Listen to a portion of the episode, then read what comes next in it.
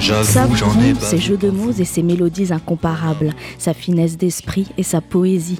Serge Gainsbourg est l'un des monuments de la chanson française. Et en attendant l'ouverture de sa maison-musée rue de Verneuil à la rentrée prochaine, ses manuscrits font l'objet d'une exposition gratuite tout à fait exceptionnelle à la Bibliothèque publique d'information dite BPI du Centre Pompidou de Paris.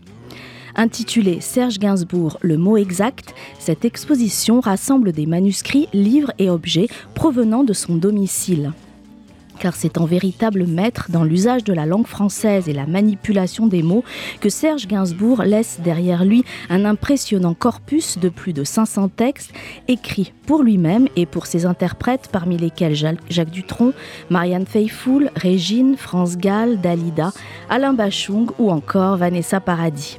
Un héritage qui explique son influence dans la chanson française contemporaine. Parolier, compositeur, interprète, réalisateur, mais aussi photographe et romancier, Serge Gainsbourg a été tout au long de sa carrière profondément influencé par la littérature et la poésie, source d'inspiration de nombreuses chansons.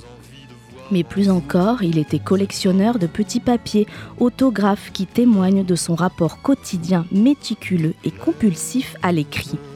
À travers une scénographie immersive qui mêle son, images d'archives, la BPI invite le visiteur à une plongée dans le paysage littéraire et poétique de Serge Gainsbourg qui donne à voir la formidable productivité de l'auteur et sa capacité à faire mouche.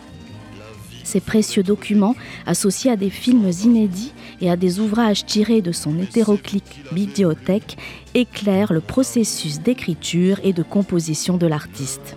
Au cours de la visite, vous pourrez également comprendre comment est né le fameux Gainsbar, l'alter médiatique de Gainsbourg, personnage fictif sorti de ses chansons. Enfin, une installation originale permet de découvrir un bar portatif ayant, appartenu à Gainsbourg mais également ses célèbres chaussures blanches de la marque Repetto.